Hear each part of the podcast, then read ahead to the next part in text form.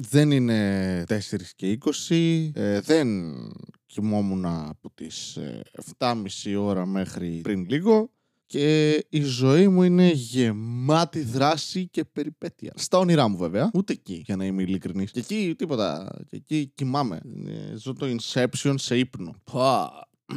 Καλή μαλακή αυτό. Ό,τι να είναι. Έπεσα για ύπνο και είπα, «Ξέρεις τι, θα σηκωθώ μετά, θα κάνω όλα. Το οποίο μπορεί και να κάνω, απλά θα τα κάνω ξημερώματα. Δίνεις δικαίωμα. ναι. Τι κάνετε, βρε παιδιά, πώς περνάτε τις μέρες εσεί. Κάτσε πιο λίγο καφέ. Μμ. Αχ, την πίκρα του να έχετε. Γλυκός είναι. Ε, τι έκανα εκεί; Νομίζω ότι σας τη λέω, αλλά στην πραγματικότητα σας έλεγα γλυκούλιδες. Πολύ γλυκούλιδες. Δεν έχω συγκεντρωθεί ώστε να έχω κάτι συγκεκριμένο να πω. Είχα ιδέες, οι οποίες μαζί με τον ύπνο μου πήγαν μία βόλτα, δεν έχουν γυρίσει ακόμα.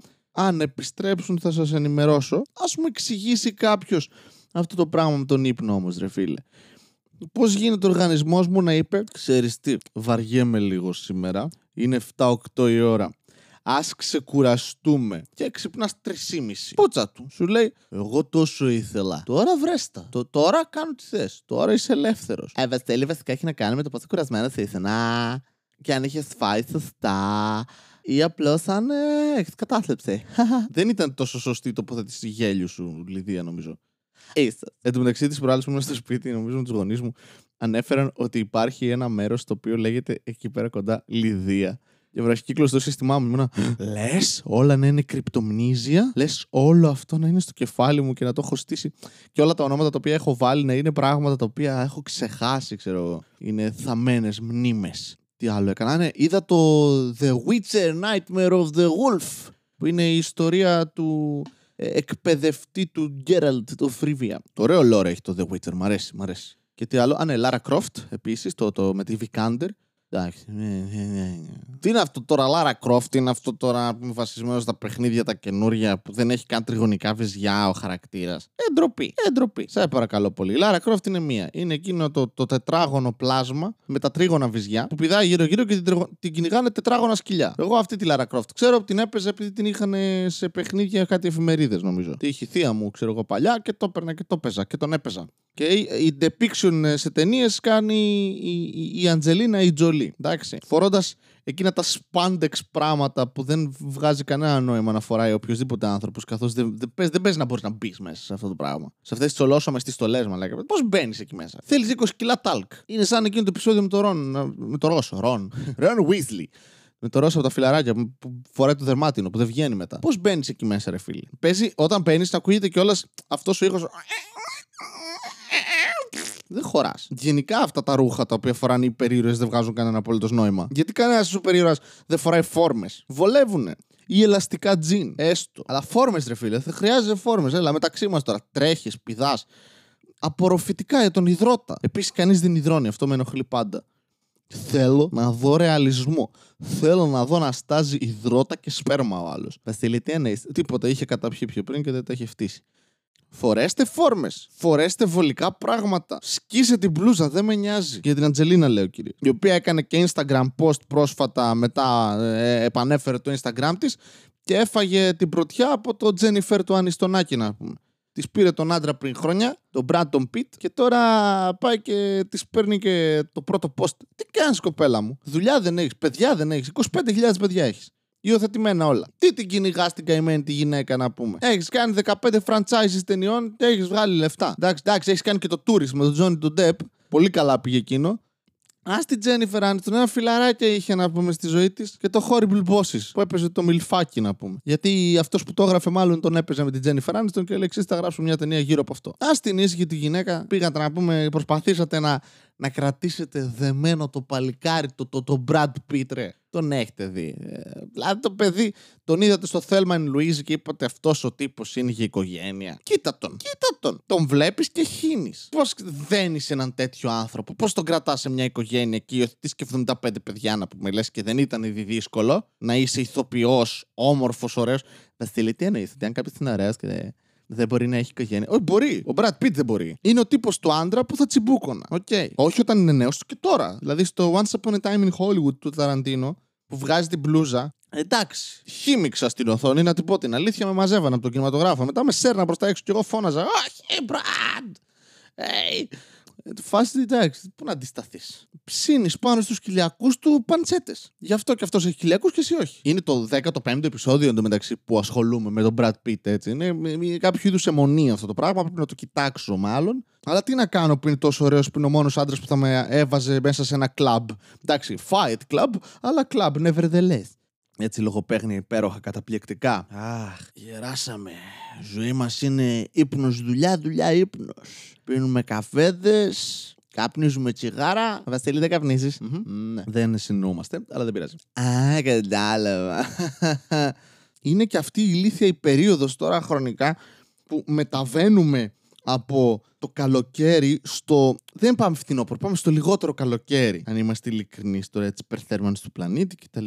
Πολύ μου αρέσει ο όρος υπερθέρμανση του πλανήτη. Λες και υπάρχει μια κατάλληλη θερμοκρασία την οποία γουστάρουμε, αλλά ανεβάσαμε λίγο το μάτι παραπάνω και μας κάει και το φαΐ. Αλλά ναι, την υπερθέρμανση του πλανήτη και τώρα ο Σεπτέμβριος πλέον είναι καλοκαίρι. Το οποίο ισχύει εντωμεταξύ και για πελάτες με τους οποίους διαχειρίζομαι. Ε, λέω, παιδιά, μήπως το late summer offer στις 24-25 Αυγούστου να μην είναι η καλύτερη δυνατή ε, απεικόνηση της πραγματικότητας. Έλα, μωρέ, 20 Σεπτέμβριος καλοκαίρι είναι. Ελαδάρα. Ελαδάρα. Σεπτέμβριος καλοκαίρι είναι. Κοίτα, έχουμε το κανονικό καλοκαίρι. Έχουμε το λίγο μετά το καλοκαίρι που εντάξει μεταξύ μας τώρα πάλι καλοκαίρι είναι και μετά έχουμε Χριστούγεννα. Ωραία. Μετά πάει προετοιμασία για καλοκαίρι, Πάσχα, καλοκαίρι. Αυτές είναι οι εποχές στην Ελλάδα. Είναι, είναι λίγο, λίγο. Όλα περιστρέφονται γύρω από τις διακοπές του καλοκαιριού. Ωραία αυτό. Και έχει αυτή την ηλίθεια ζέστη που δεν είναι ζέστη. Δηλαδή, τη μία στιγμή έχει 25 βαθμούς Κελσίου έξω και λες Αχ, είναι. Και μετά βγαίνεις όντως έξω και για κάποιο λόγο αισθάνεσαι ότι έχει 35. Ίσως φταίει το γεγονός ότι μένω Θεσσαλονίκη και η, η υγρασία μπαίνει μέσα στον κόλο σου και κάνει ένα. Τώρα θα υδρώσει η ψυχή σου. Και όταν κλάνεις, βγαίνουν σχεδόν σε υγρή μορφή. Εντάξει, μπορεί να μην ήταν και κλανιά, μπορεί να έχουμε φάει καμιά μαλακία. Εντάξει, OK. Okay. Semantics. Αλλά μετά μέσα στο σπίτι σου, ξέρω εγώ, λες: Εντάξει, χαλαρά είναι. Ανοίγεις το παράθυρο και είναι η κόλαση ξαφνικά μέσα στο σπίτι. Υδρώνουν και τα μάτια σου. Βαστελή λέγονται δάκρυα. Στο εγώ δεν κλαίω, η μάντρα.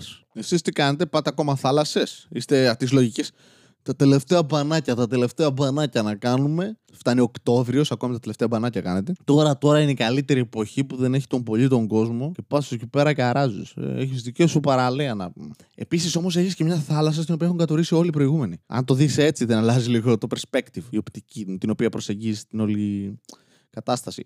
Σε φάση, ναι, πάω, είμαι μόνος μου, όλα είναι καλά. Και μπαίνει σε ένα μέρος στο οποίο έχουν συσσωρευτεί σκατά και ούρα καλοκαιριού. Πλαστικά γύρω-γύρω που έχουν πετάξει άλλοι, τα έχουν θάψει για την σκατόψυχη. Γιατί να σου πω κάτι, αν, αν αμολύνει όντως, μην το αφήνεις το τσιγάρο πάνω-πάνω, θάψει το. Να μετά να σηκωθεί λίγο κυματάκι, να βγει λίγο πιο έξω η θάλασσα λόγω παλήριας. Δεν έχουμε στην Ελλάδα νομίζω παλήρια, αλλά okay και να μαζέψει μέσα, τα, τα, τα πάρει μαζί της. ώστε ο επόμενος θα μπει μέσα και θα πει: Α, θα ήθελα τώρα να κάνω ένα τσιγάρο, να του βγει μια γόπα από δίπλα. Να πει: Οπ, να το. Τι ωραίο, τι ωραίο, έτσι, έτσι το θέλω το τσιγάρο μου. Τελειωμένο και με αλάτι. Μπορεί να θέλω να καπνίσουν τα δελφίνια, γιατί όχι. Μπορεί να είναι ένα δελφίνι να έχει ταλκάδες. Να πει: Ξέρετε τι με χώρισε η γυναίκα μου. Αν δεν μπόρεσα να ακολουθήσω δύο πλοία προχτές, δεν με πάει καλά. Θέλω να καπνίσω. Και το βάζει το φυσιτήρα πάνω. Έλα, μεταξύ μας τώρα. Τα δελφίνια δεν υποτίθεται ότι είναι πολύ έξυπνα και τα λοιπά και τα λοιπά. Και ότι έχουν όντως έτσι υψηλή νοημοσύνη. Αλλά είναι και λίγο βιαστές. Ωραία. Άρα είναι λίγο ανομαλιάριδε. Εντάξει, ένας πολύ λάθος τρόπος να περιγράψεις κάποιον που βιάζει, αλλά τα δελφίνια. Μιλάμε για δελφίνια τώρα. Οπότε δεν πιστεύετε μεταξύ μας τώρα. Εκεί, εκεί που, που γαμιώσαν το τα δελφίνια. Το να κουμπάνε και λίγο στο φυσιτήρα. Έλα τώρα, ας πούμε. Μεταξύ μας είμαστε. Το τρίβουνε στο φυσιτήρα σε φάση. Έλα, έλα, πάρ' το φύσα λίγο, φύσα, φύσα. Όχι, ήταν κοντά σε ήχο δελφινιού αυτό, κατά λάθος. Εγώ πιστεύω ότι όντας ανομαλιάρικα και υποτίθεται έξυπνα, κάνουν κάτι τέτοιο. Σίγουρα. Ή ας πούμε την ώρα που πηδιούνται, κάνει, κάνει το ένα δελφίνι στο άλλο. Α, κλείσε μου το φυστήρα, κλείσε μου το φυστήρα. Α, α, και είναι το choking τους αυτό. Είναι δηλαδή μποντατζιάριδες τα δελφίνια, το πιστεύω. Δένονται με φύκια. Μερικά είναι και λίγο, ξέρεις, έτσι πιο, πιο γουστάρουν να νιώσουν ε, πώς έχουμε την αυτοερωτική ασφυξία εμείς πέρα που πνιγόμαστε και τον παίζουμε. Ε, κάποια από αυτά την ώρα που αυνανισώσαν αυνανισώσαντο, νέο ρήμα, πλησιάζουν προπέλες από πλοία και είναι Α, είμαι πολύ κοντά στο θάνατο. Α, και καυλώνουν με αυτό. Γιατί, Βασίλη, μιλάς για δελφίνια τα οποία τον παίζουν πρωινιάτικα; Ναι, ναι. Πρέπει να διατηρήσουμε τη φήμη αυτού του podcast. Ωραία. Είναι άχρηστο και προσπαθεί να αποθήσει όλους τους ακροατές. Είναι ακριβώς σαν τη μυρωδιά μου. Τι εννοείς, θα αποθεί ακροατές; Βέβαια, έ, έτσι δουλεύει. Δεν, με, δεν μυρίζω, ακούγομαι. Τόσο πολύ βρωμάω. Που ξεπερνάει τη μία αίσθηση. Πώ έχεις, ας πούμε, την πάχνη, που είναι υγρό, είναι απευθεία στερεό. Ακριβώς αυτό. Απλά με αισθήσεις. Δεν έβγαλε νόημα αυτό που είπα. Δεν πειράζει, μωρέ. Πήγε να το παίξεις με δελφίνια. Λοιπόν, αυτό ήταν το άγριστο podcast. Ευχαριστώ πάρα πολύ όσους ακόμη με υπομένετε και ακούτε τα επεισόδια. Ε, ελπίζω να κοιμάστε καλύτερα από μένα. Ελπίζω να, να κάνετε γενικά καλύτερα πράγματα από μένα. Εγώ θα συνεχίσω τώρα έτσι την καθημερινότητά μου στις 4.30 ώρα. Δεν πρόκειται να κοιμηθώ. Ήπια και τον καφέ μου. Θα πάω τώρα έτσι μια, μια βόλτα στη μέση του πουθενά. Να, να με σταματήσουν μπάτσι να μου πούνε πού πας. Θα πω βόλτα. Να μου πούνε εντάξει. Τέτοια ώρα κανείς δεν κάνει βόλτες. Τι είσαι, φρικόλα, θα πω μπορεί. Τι έχει να προσφέρεις. Ματάκι, ματάκι. Τι, τι είναι, τι μάρκα. Ενώ λέγονται ομάδες αίματος. Εντάξει, εγώ δεν είμαι καμία ομάδα. Δεν εντάσσομαι. Είμαι απολυτικ. Οπότε πες μου τι μάρκα αίμα έχεις. Mercedes. Λοιπόν, αυτό ήταν το podcast. Ευχαριστώ πάρα πολύ. Να έχετε μια μέρα. Γεια σας. Μία φορά και έναν καιρό Ζούσε ένας νέος με φευγαλαίο μυαλό Δίπλα στο λιμάνι του Θερμαϊκού Μιλούσες στις ψυχές του λαού.